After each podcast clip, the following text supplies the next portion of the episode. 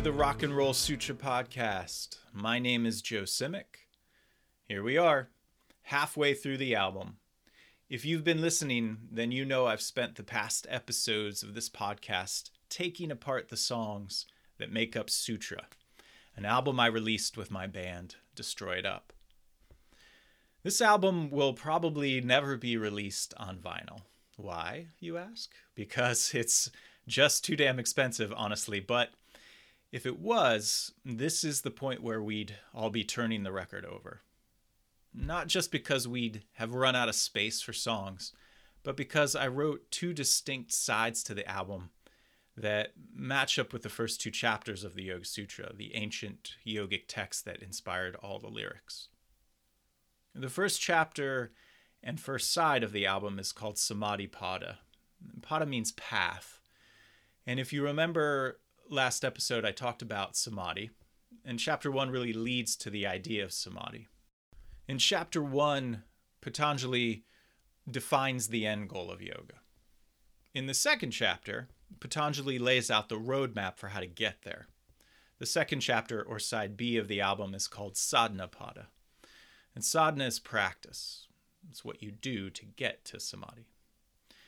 So it's fitting that Patanjali starts out chapter two talking about the three core components of practice. Together, sometimes this is called Kriya Yoga, or the yoga of action.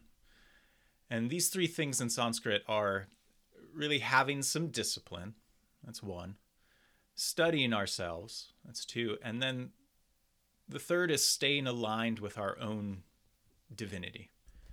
The Sanskrit word for discipline is tapas, which translates literally as heat, hence the name of the song we're talking about today, Temperature Rising.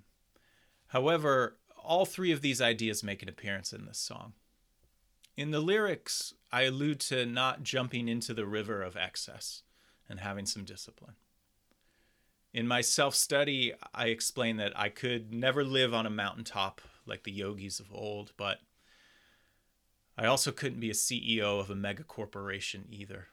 And I reference the idea of surrender throughout the song, both in practice and as a com- concept of surrendering to the divine. If you've practiced yoga before, you know that as a practitioner, you can sometimes get on sort of a roll in your practice. Your physical practice turns into a meditation practice. Your study of yoga philosophy starts to influence your lifestyle choices. The heat of tapas, of discipline, starts to grow.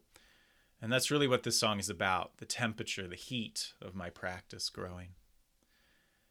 And then at the end, I admittedly throw a little bit of shade at the Instagram yoga culture with this line I wish you good fortune. I wish you good health. Why are you looking for your selfie when you should be trying to find yourself? It's really a question about why people practice yoga. Are you practicing yoga to wake up? Or are you practicing to get a yoga butt and some some nice arms? And I'm not judging you if it's the latter, but if you've never had a yoga teacher explain to you there's so much more to yoga than the physical, uh, well, that's a damn shame. Uh, here, right now, is a proper invitation to the fullness of the practice. Temperature Rising is probably the happiest sounding song on the album, and it was actually the last song I wrote for the album. One of those songs that just comes out of thin air and basically writes itself. One of the things I love about the song is the backing vocals uh, were performed by my friend Krista Tanari. Krista sings in a bunch of groups in and around my hometown of Doylestown, Pennsylvania. She has a wonderful voice, and I was really happy she could. She just lets it rip in in the rising vocals at the end of the song. The vibe of this song matches how I feel. I think when I get locked into my yoga practice. And it's amazing. Yoga yoga changes you. In short, it gives you tools to cope with suffering and then some. I think one of the big reasons I wrote this album was to try and make the concepts of yoga accessible. Uh, the philosophy behind yoga accessible. When I was a teenager in the 90s, I was listening to Nirvana and Alice in Chains and Blind Melon, and all the lead singers of those bands are dead, mostly due to heroin. And those dudes had serious emotional holes that they tried to fill with drugs. I didn't have any serious, really serious emotional holes when I was a kid, but I still found my way to alcohol and anxiety and depression. And some of that was just from emulating rock stars straight up.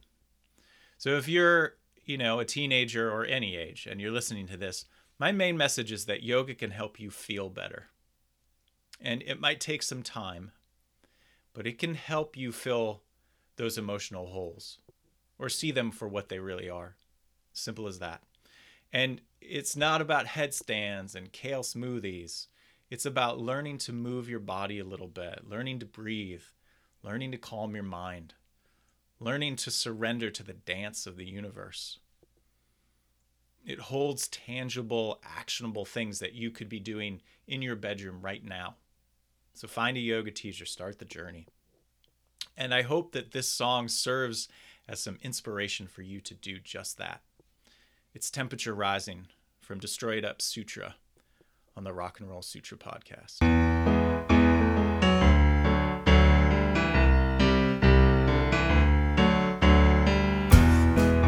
I'd sit on a mountaintop.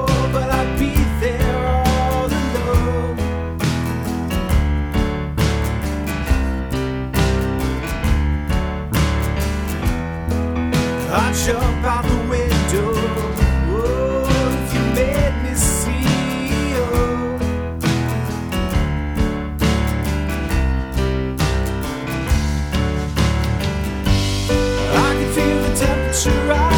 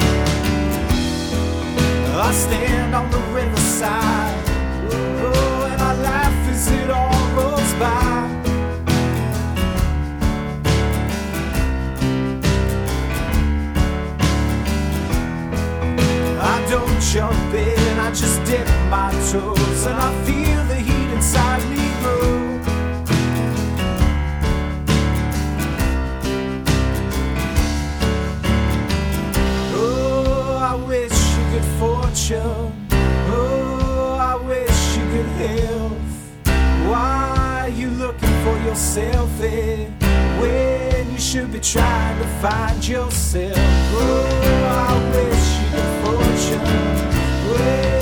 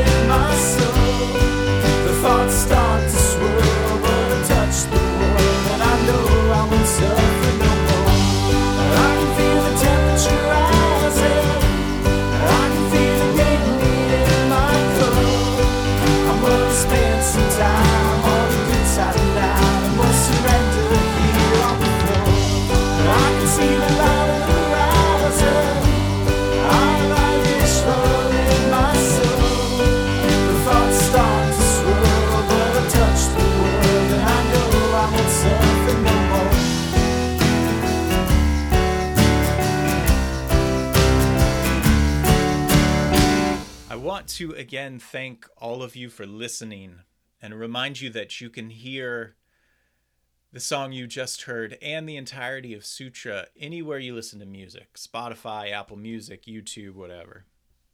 And also, I wanted to mention that I was lucky enough to be a guest on Yoga Talks podcast with J. Brown.